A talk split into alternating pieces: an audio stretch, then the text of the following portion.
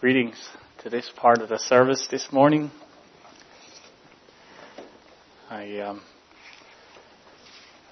it's a wonderful day to be here.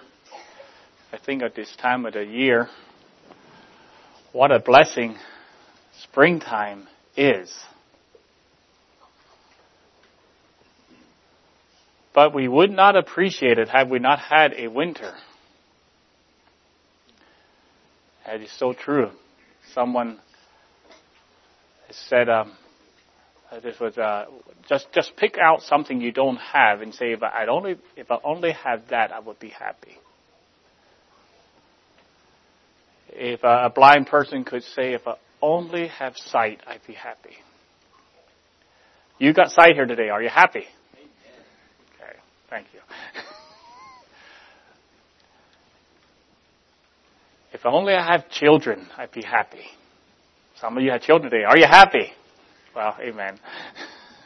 But the point is,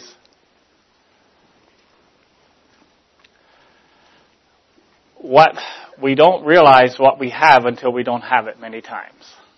And an old song I remember from my youth, you don't miss the water till the well runs dry, whatever that song was about. I don't know what it was about. Probably not a good, probably not a good song, but it was a good phrase in there.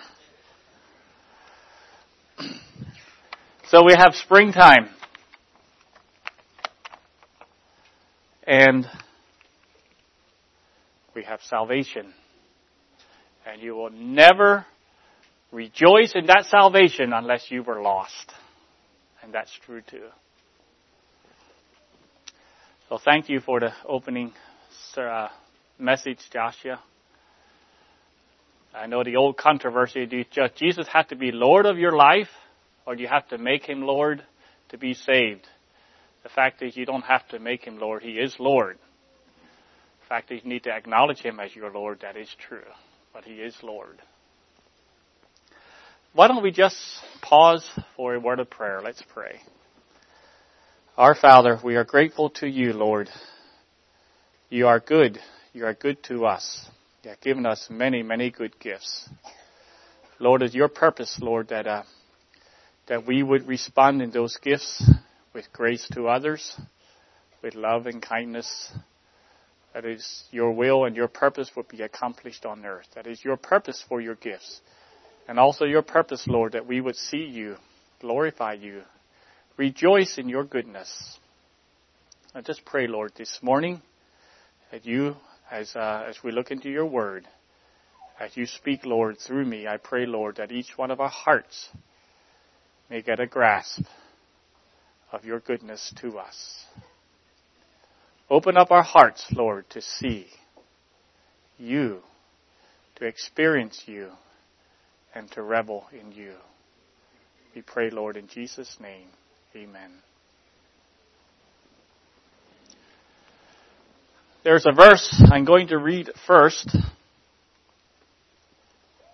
and I'm just going to quote it just one verse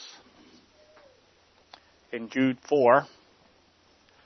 For there are certain men crept in unawares who were before of old ordained to this condemnation. Ungodly men, turning the grace of our God into lasciviousness and denying the only true Lord, only Lord God and our Lord Jesus Christ. I have been thinking recently on the condition of the church in America and this verse seemed to fit so well, taking something so precious as the grace of God and turning it into something defiling. It makes me think of a doctor who takes eight to 12 years of medical training so he can help people, heal people, um, be an extender of life for people and cure people. And he uses that training to help people commit suicide. Or he uses that training to be an abortionist. That's what it's like to take the grace of God and twisting it to something defiling. I also thought it's like a counselor or a teacher or someone that worked with children who's entrusted with children and is given the, the task of teaching and instructing or mentoring children and he instead abuses children. A horrible twist of what was given to him and trusted to him. Well, that's what it's like if you twist the grace of God into something it's not meant to be. So I thought I would study the grace of God. And it didn't go quite as I expected. So I'd like to explain to you my journey this morning. As I was intending to talk about how grace is turned into lasciviousness, let me just share you what I, dis- what I discovered. And I'm going to use an example from my own experience. They say ministers shouldn't use out of their own experience, but that's what resonates closest to me. My experience is what I can talk about the most because I experienced it. About 20 years ago, I was a, I was faced with a crisis. I was a young Christian, a naive Christian, a very God had recently saved me and I was out of a very cultured, sheltered setting. And as a new Christian, I was in an almost totally new world. I had a new church. I got a new job. I had a new life. I was a new child of God. My mouth was a baby bird wide open. I wanted everything God had for me. And I had a lot of influence by other Christians both good and bad. Well, at my new place of employment, there was a man that worked there with a very different perspective on the Bible and on the Christian life.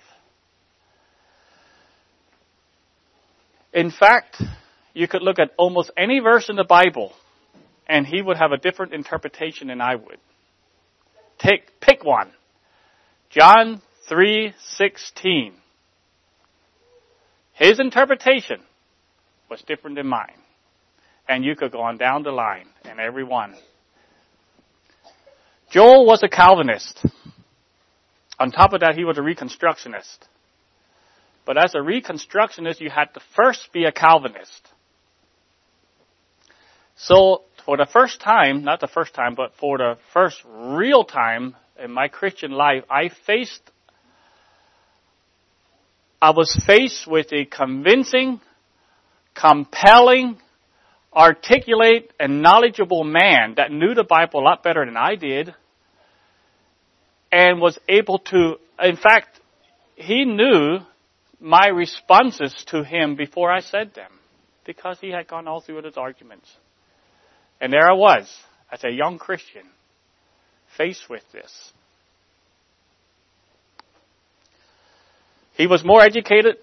He was more experienced he was very worldly wise. In fact, I don't really know what the outcome would have been, but I had some good friends, especially one close friend at work that we talked a lot. And so, I began a serious study on Calvinism out of that need. In fact, that crisis developed probably probably something that was already budding in me, but that crisis developed an intense desire to know the Word of God. Some of you know what I'm talking about, that when a crisis has come in your life, as a response to that, you begin to try to understand more of the area you had in crisis, uh, you had the crisis in. And so this was a crisis. It became important to me to know what the Bible says, what God's will is, so I could be equipped. During this time, I broke my ankle. And I rejoiced. A whole month with nothing to do but lay on the sofa, be with my family, and study God's Word. I mean, that was close to heaven.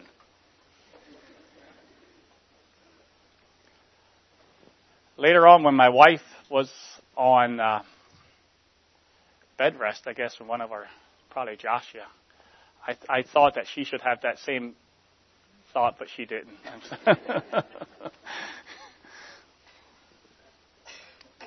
but there I was. I began to study Calvinism in particular.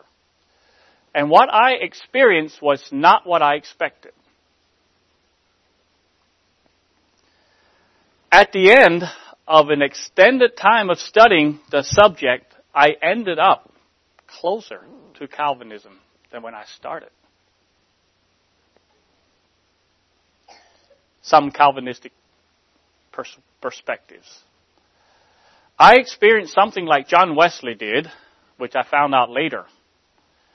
That he um, he was John Wesley was a revivalist English preacher in the 1700s, and so was George Whitefield. George Whitefield and John Wesley were contemporaries.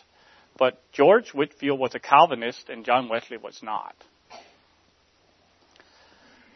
John Wesley's testimony is, as he was challenged by Calvinism, is he said this, something of this nature. I, I, I just got it out of my head what I remember. He said, I came to the brink of Calvinism without becoming one. And that is actually fairly close to the position I came to. Uh, don't, don't stone me yet. Let's let me finish. Calvinism emphasizes some very good things. The emphasis of Calvinism was on the majesty of God, the sovereignty of God, the work of God in people's lives. It lifts up the glory of God and the absolute necessity of the cross of Jesus Christ. Calvinism is God centered in the sense that God is the one who's moving the, the chessboard, He's moving the pieces. God is the one. He's the center. He is. The first question in the Shorter Catechism of the West, uh, West, Westminster Confession is, the first question is, what is the chief end of man? And the answer is, man's chief end is to glorify God and to enjoy Him forever.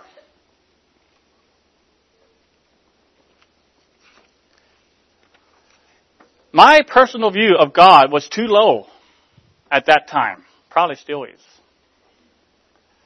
My perspective was too man-centered. It was too performance-oriented.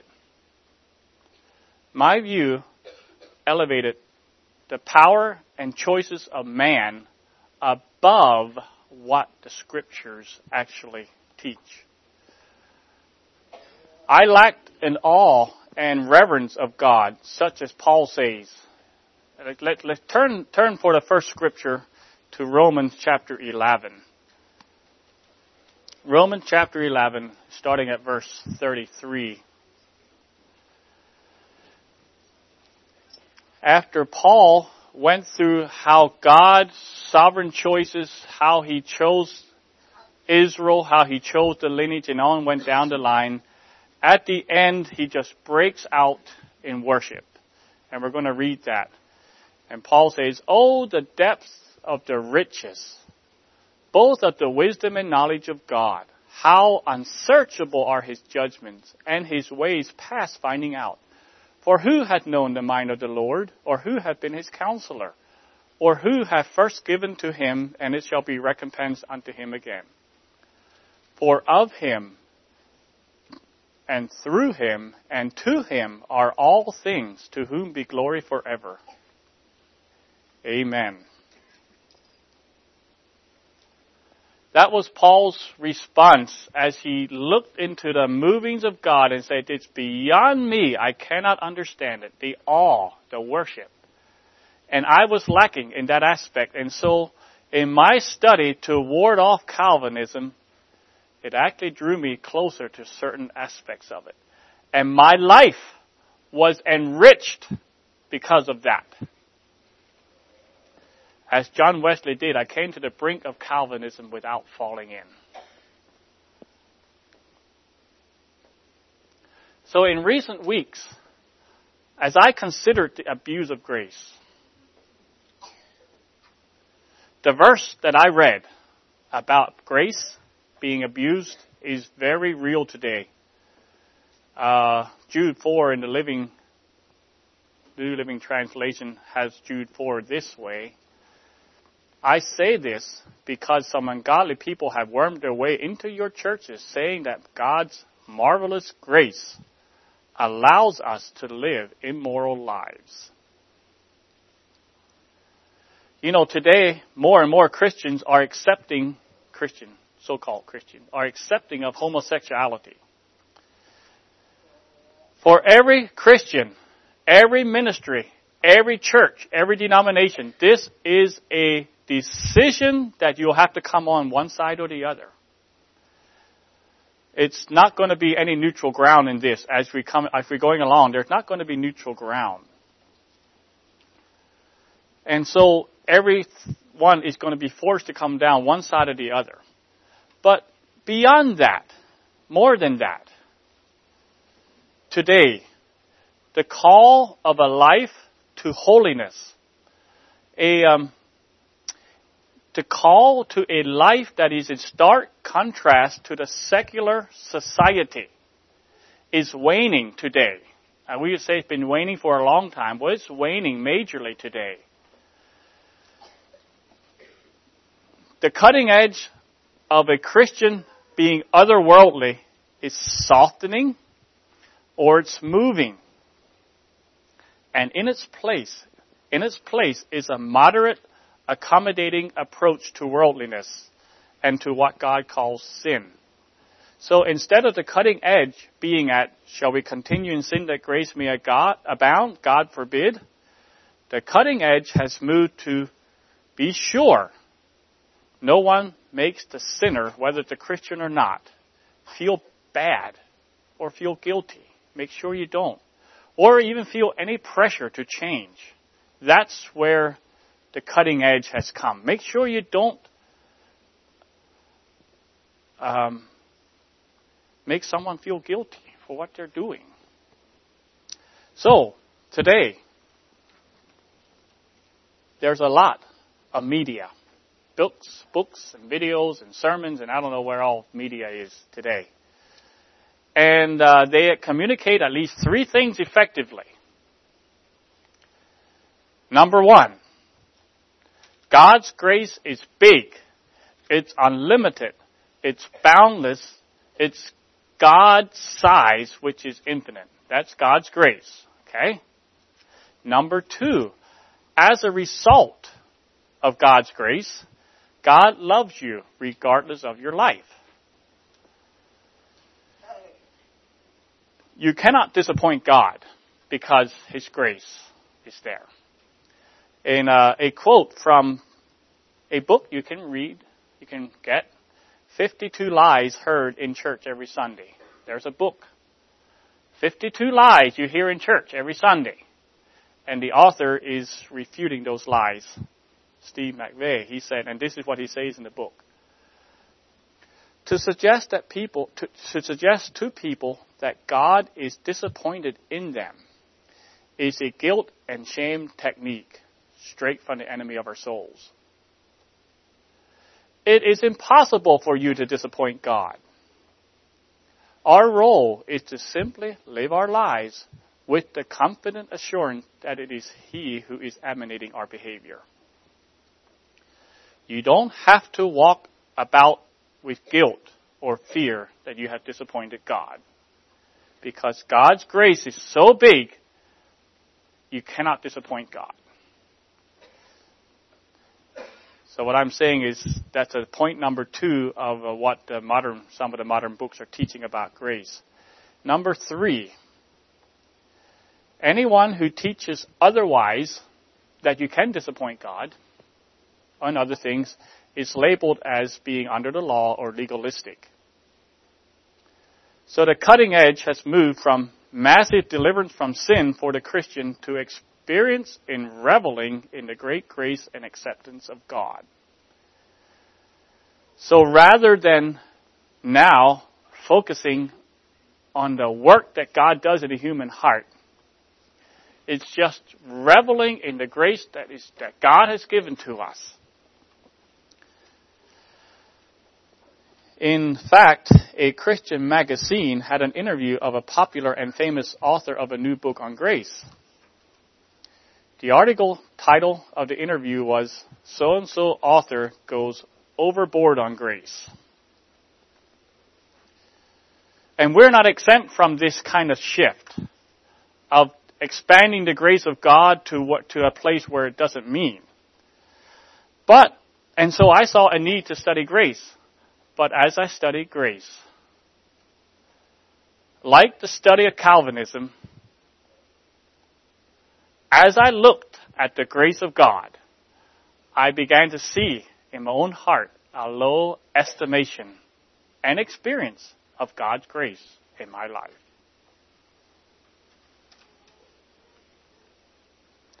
As I looked at God's grace, I became more astounded. I increasingly saw how little of God's grace I actually appreciate and experience. And because of that, I have less grace to give to others. No, I didn't capitulate. I didn't go to where these authors are going. There are many abusers of grace. And there are many true believers who are called legalists. But, like the Calvinists, these, these emphasis on grace, though they do it to a fault, they emphasize a good thing. The awesome grace of God. So what is God's grace?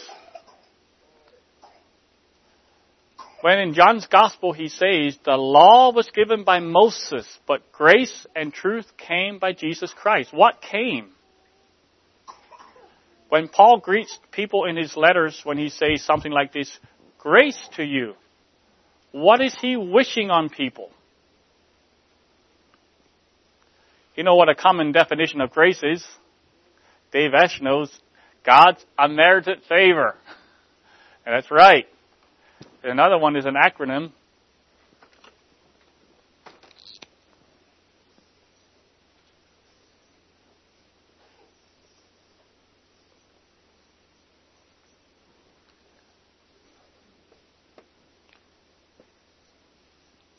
God's riches at Christ's expense.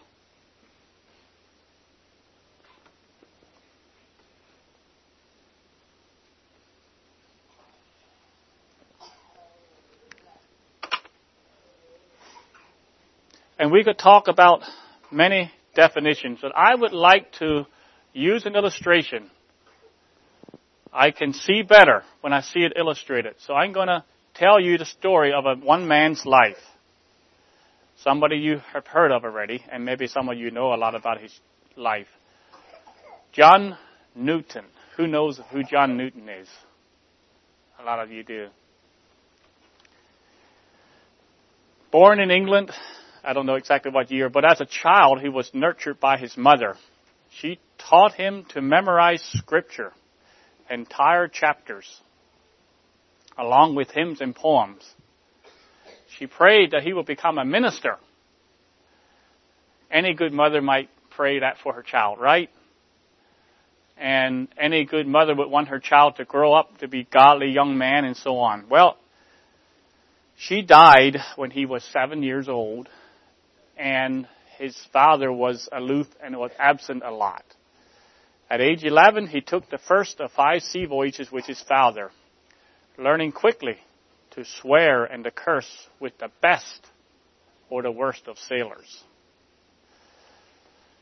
He espoused free thinking principles and he became arrogant and insubordinate. Anybody know what insubordinate means? Means he's rebellious. He just didn't listen to anyone. He did what he wanted to do. And he lived with moral abandon. Later on he wrote, he said, I sinned with a high hand and made it my study to tempt and seduce others. It said he ran out of blasphemous words to swear by. So he made up his own. It's very creative. On one voyage, he uh, concocted a little ditty that ridiculed the captain. And he taught all the other sailors that ditty so they could all do the same thing. This was a guy you didn't want to be in the wrong side of. Very bright, very wicked. Numerous times, storms, he, he, he was at the sea, he got a lot of storms, and, and he was in Africa and he got malaria. And different times in his life, he actually uh, began to cause him to consider God when he had some real low moments. And he even had short episodes when he desired to forsake his sin. And this is what he said later on. He said, I often saw the necessity of religion as a means of escaping hell. But I love sin and was unwilling to forsake it. And we could ask the question, when does the mercy and grace of God run out?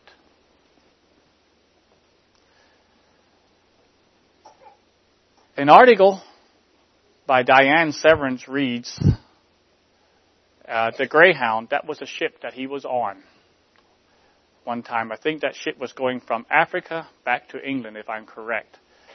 The Greyhound had been thrashing about in the North Atlantic storm for over a week. Its canvas sails were ripped. The wood on one side of the ship had been torn away and splintered.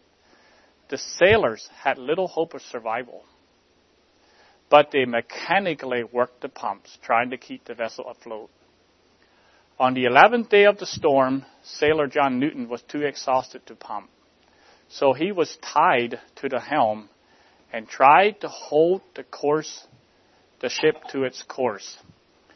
From one o'clock until midnight, he was at the helm. I don't know if that means one o'clock in the afternoon till midnight that night, or that means one o'clock to one o'clock. You know, I'm not quite sure, but a big period of time. With the storm raging, Newton had time to think. His life seemed as ruined and wrecked as the battered ship he was trying to steer through the storm. Since the age of 11, he had lived a life at sea. Sailors were not noted for their refinement of manners, but Newton had a reputation for profanity and coarseness and debauchery which even shocked many a sailor. He was known as the great blasphemer his mother had prayed that he would become a minister and had taught early him the scriptures and Isaac Watts' divine song for children. Some of those early childhood teaching came to mind now. He remembered Proverbs 1, and this is a paraphrase of Proverbs 1, 24 to 31. And in the middle of that storm, these verses seem to confirm to Newton his despair. And this is what those paraphrase of that, those verses is, because I have called and ye refused. Ye have set not all my counsel, and you would none of my reproof. I also laughed at your calamity. I will mock when your fear cometh. When your fear cometh as desolation, and your destruction cometh as a whirlwind. When destruction and anguish comes upon you, then shall you call upon me, but I will not answer. God's grace had run out for a sailor called John Newton, right? Was there any use to pray? He had fulfilled those verses. He had. All he could expect from God was a mocking laughter. And yet Newton's thoughts began to turn to Christ. He found a New Testament and began to read in Luke 11:13 seemed to assure him that God might still hear him. He said, "If ye then, being evil, and he was evil, know how to give good gifts unto your children, how much more shall your heavenly Father give the Holy Spirit to them that ask him?" When he came to Luke 15, he observed remarkable parallel between his life and that of the prodigal son. That day at the helm, which was March 21st, 1748, was a day Newton remembered ever after. For on that day, the Lord sent from on high and delivered me out of deep waters. Many years later, as an old man, Newton wrote in his diary of that day. He said, Not well able to write, but I endeavor to observe the return of this day with humiliation, prayer, and praise. Only God's amazing grace could, could and would, not only that He could, but that He even would take a rude, profane, slave trading sailor and transform him into a child of God. Newton never ceased to stand in awe of God's work in his life. In stages, he eventually left the slave trade and became a uh, disciplined, began a disciplined study of, of uh, Bible study, prayer, and Christian reading. And he began to think that maybe God had called him to the ministry. And his mother's prayers were answered for her son were answered in 1764 at the age of 39 John Newton began 43 years of preaching the gospel of Christ.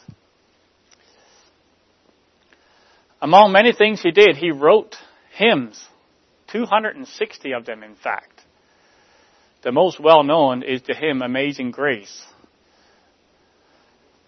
But some others that we sing today is How Sweet the Name of Jesus Sounds in Our Believer's Ear. You know, that name that he would blaspheme in the vilest way that he could imagine with his wicked heart. That name that he used to spit out with disdain, that name became his most precious name. That's what the grace of God does. Glorious things of thee are spoken is another song that we sing that he wrote. How do we explain such a difference in one man's life? Well, when he was really old, he said this one thing. He said, my memory is nearly gone. But I remember two things. I am a great sinner and Christ is a great Savior. And I would just like to read that song, Amazing Grace. How sweet the sound that saved a wretch like me. I once was lost, but now, now am found, was blind, but now I see. Twas grace that taught my heart to fear, and grace my fears relieved. How precious did that grace appear the hour I first believed. Through many dangers, toils, and snares I have already come. Tis grace that brought me safe thus far, and grace will lead me home. And then the end one, you can almost say by heart. When we've been there 10,000 years, bright shining as the sun, we've no less days to sing God's praise than when we first begun. And after he expresses his testimony of how God saved him, he erupts into worship. that sounds like the apostle Paul, and I'm going to read that passage. You can turn to it in 1 Timothy chapter 1. Apostle Paul was a great sinner. Apostle Paul met a great Savior. 1 Timothy chapter 1 and verse, starting at verse 12.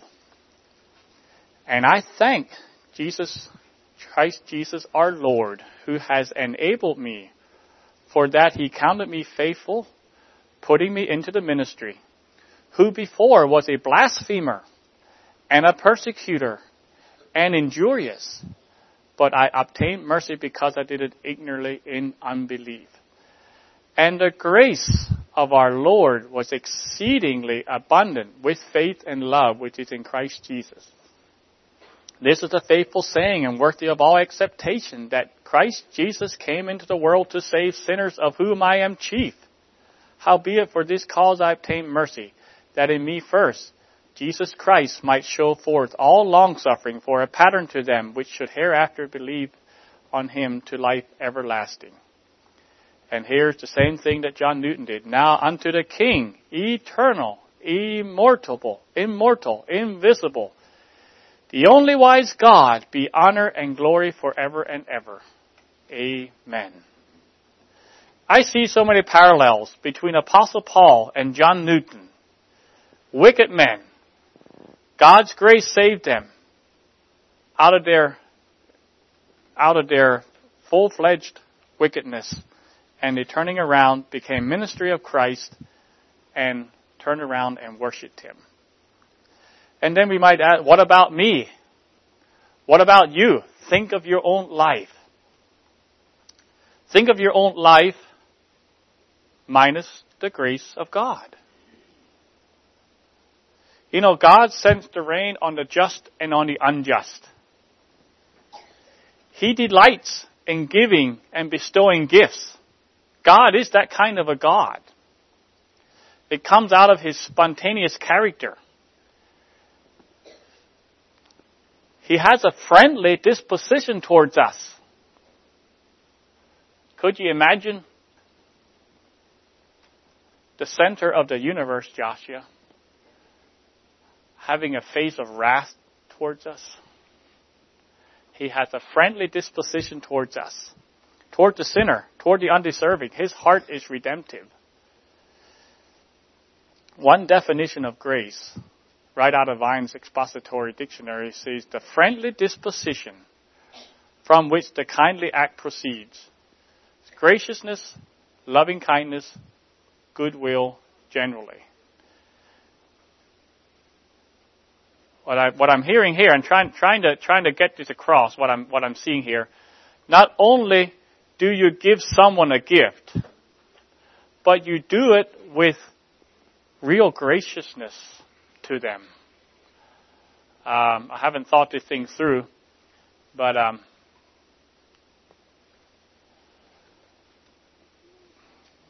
I can't think of any good examples right now. But I think you get the idea. It's not just the gift itself, but it's the attitude that he has as giving the gift. That's what I'm trying to communicate.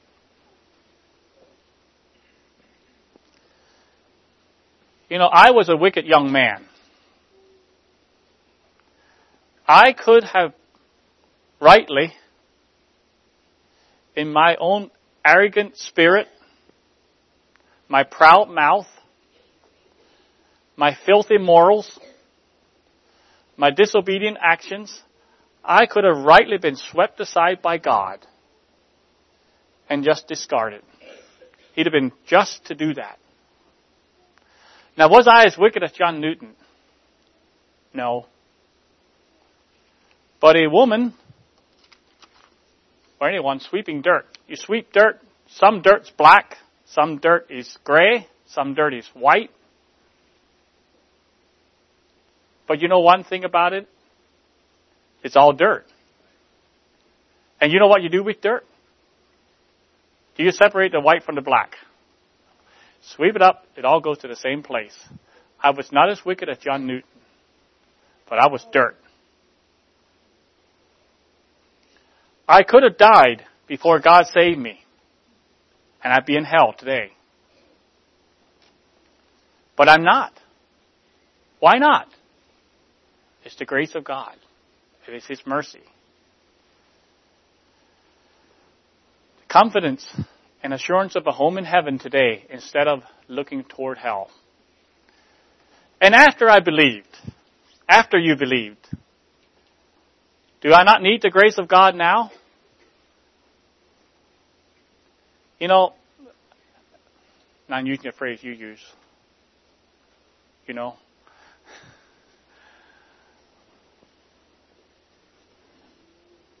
After I became a Christian, I had a lot of things to deal with.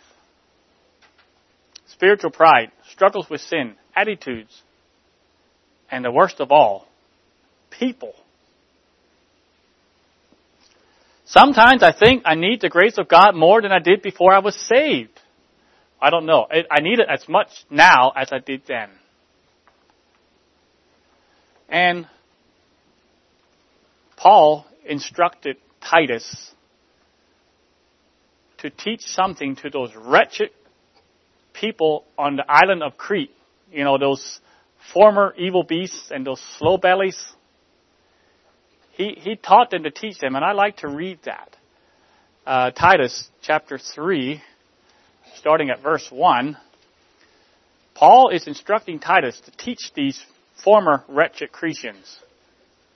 He says, Put them in mind to be subject to principalities and powers, to obey magistrate, to be ready for every good work, to speak evil or to slander no man, to be no brawlers, but gentle, showing all meekness unto all men.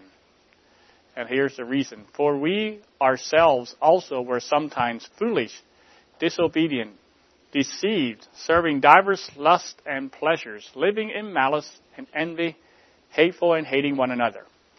But after that the kindness and love of God our Savior toward man appeared, not by works of righteousness which we have done, but according to his mercy he saved us, by the washing of regeneration and renewing of the Holy Ghost, which he shed on us abundantly through Jesus Christ our Lord, that by being justified by his grace we should be made heirs according to the hope of eternal life. And a rephrasing of that last verse is because of his grace, he declared us righteous and gave us confidence that we will inherit eternal life. So what is your grace story today? Can you look at some very undesirable person, either a drunk or a prostitute or someone who's messing up their life and say, except for the grace of God, there go I.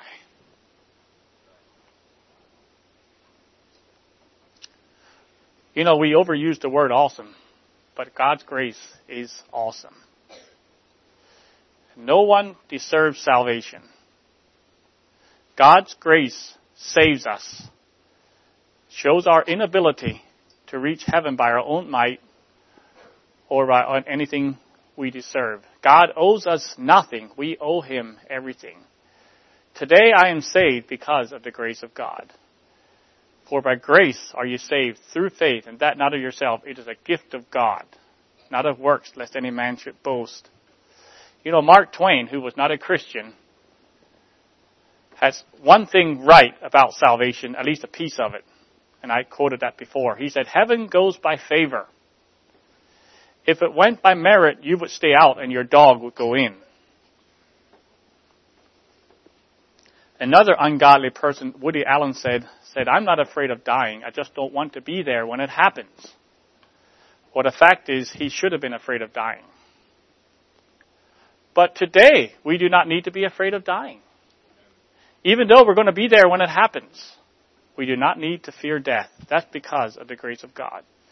So here I was. I was originally planning to talk about how grace is abused how they misrepresent, how people today misrepresent the grace of God. You know, it is possible for us to go too far on grace if we go beyond God's intention for that word. We can do that. But that message is going to have to wait for another time. I think it will, it will be coming someday, but I wasn't ready for it this morning. I really wanted to just stop and think about how the grace of God and how we are um, undeserving and how the unmerited love and favor of God has become our life. Now, grace does not mean everything goes well for us, does it? Usually, when things go well, we actually depend less on the grace of God. That's a normal human response.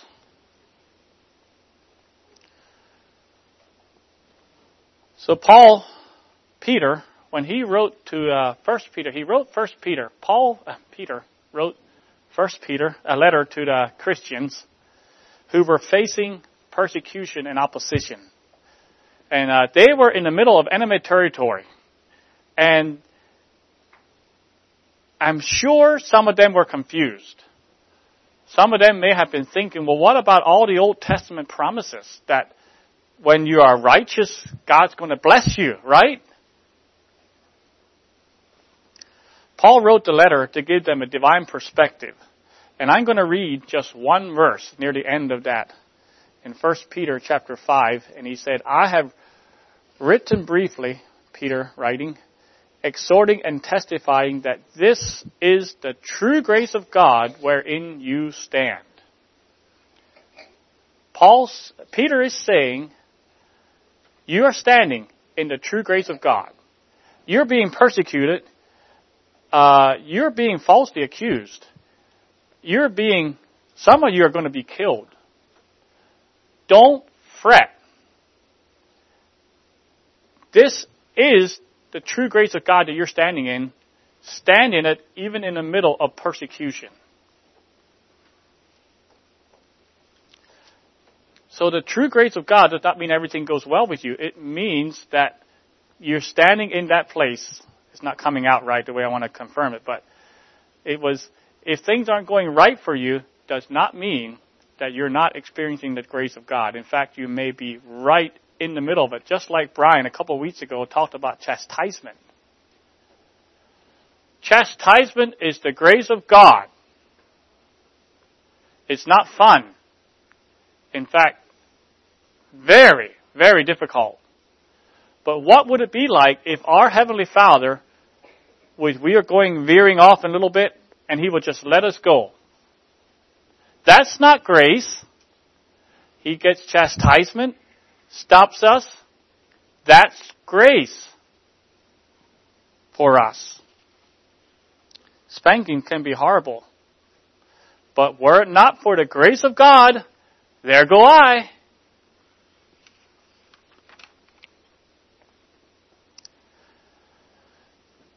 So, another message, I'll talk about the abuse of grace, but I just thought I would fo- focus on the positive this, this morning. and I like to use one more example here of grace, and this one is a very dear one. Annie Flint. Anybody heard of Annie Flint? Number of people have. She was a girl born, I think, in New Jersey when her younger sister was just a few years younger than her was born, her mother died. So she was motherless, and then her father died by the time she was six or seven, not quite sure. So she was orphaned. She was taken in. Her and her sister were taken in by a childless couple. That's a blessing. A childless couple that took them in and raised them as their own children, even though they were never adopted and taught them the ways of God. And she grew up. She was a outgoing girl, a pretty girl, very, I don't think a vivacious or, you know, a brilliant girl. And as she grew up, she, uh, as she got, uh, went through school, when she was finished with school, she had a she was offered a position in a pretty prominent school to do a teaching, but she her adoptive mother had had a small stroke and her health was declining. So she thought she'd stay close to home. And, and so she taught in a primary school close to home so she could be with her, her family, her adopted family. Well, about halfway through the three year term, she committed to three years, but halfway through that, she began to develop arthritis. A young girl, young woman, developed arthritis, and it got progressively worse, and by the end of her third year of school, she could hardly walk. And um, so she had to give up teaching. And for the next three years, she went downhill in health then her adoptive mother died, and her adoptive father died within several months of each other. Her sister, I'll, I'll read here a little bit, she got a verdict from the doctor that there's no cure for her arthritis. She's going to be a helpless invalid for the rest of her life. Her one sister was very frail and struggled to meet her own situation bravely. And so here they were, twice orphaned, both of them in ill health and in this condition, and she had lots of pain. Well, without being able to do anything else, she began to write poetry with a pen. Pushing through her bent fingers and held by her swollen joints, she began to write poems and verses, and she actually got a living doing that. Later on in years, she was unable to even open up her hands. I've seen her in a picture in a wheelchair, and she's not sitting in a wheelchair like you would think. She's sort of in like sitting on a board. She's straight. She can't. She can't bend. She had tremendous amount of pain. And she, she lived that way. I don't know how long she lived, but she lived to be quite elderly. And so she lived with lots and lots of pain. Here are some poems that she, that she uh, wrote. And this one, the first one I want to read is actually interesting. It has become a traditional wedding song in some circles. God has not promised skies always blue. Flower strewn pathways all our life through. God has not promised sun without rain, joy without sorrow, peace without pain.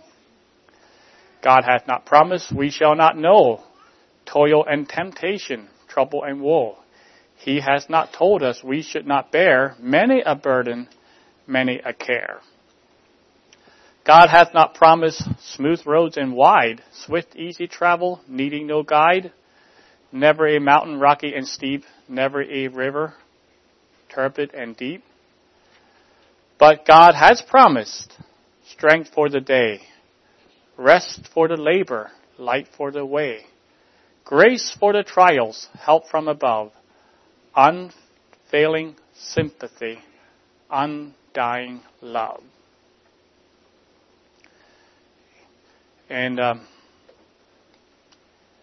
as I as I think of the grace of God in my own life, God has promised grace. But there is a poem that she wrote that's more precious than that one.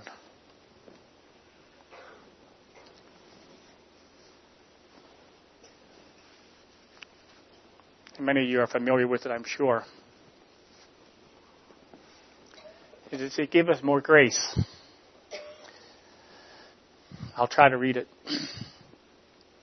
He giveth us more grace when the burdens grow greater. He sendeth more strength when the labors increase. To added affliction he addeth his mercy.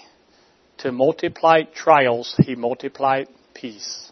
His multiplied peace. When we have exhausted our store of endurance, when our strength has failed ere the day is half done, when we have reached the end of our hoarded resources, our Father's full giving has only begun. His love has no limit. His grace has no measure. His power no boundary known unto men. For out of his infinite riches in Jesus, he giveth and giveth and giveth again. That is the definition, that best definition I can come up with, the grace of God. And I don't know if I have to say a lot. God bless you.